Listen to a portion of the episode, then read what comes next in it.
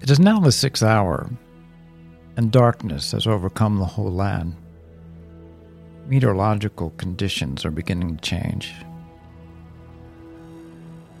This event is recorded by a number of historians. Some believe it was a solar eclipse, but that's not possible with a full moon. At some point, another phenomena occurs as the arms of Jesus fatigue cramps sweep through the muscles, knotting them in deep, relentless, throbbing pain. With these cramps comes the inability to push himself upward to breathe. Air can be drawn into the lungs but not exhaled.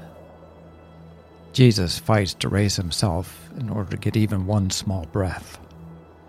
Finally, carbon dioxide builds up in the lungs and in the bloodstream, and the cramps partially subside. Spasmodically, he is able to push himself upward to exhale and bring in life giving oxygen. At some point in the last few hours, Jesus was mocked by one of the criminals hanging next to him. This is what the Gospel of Luke records. But the other criminal rebuked him.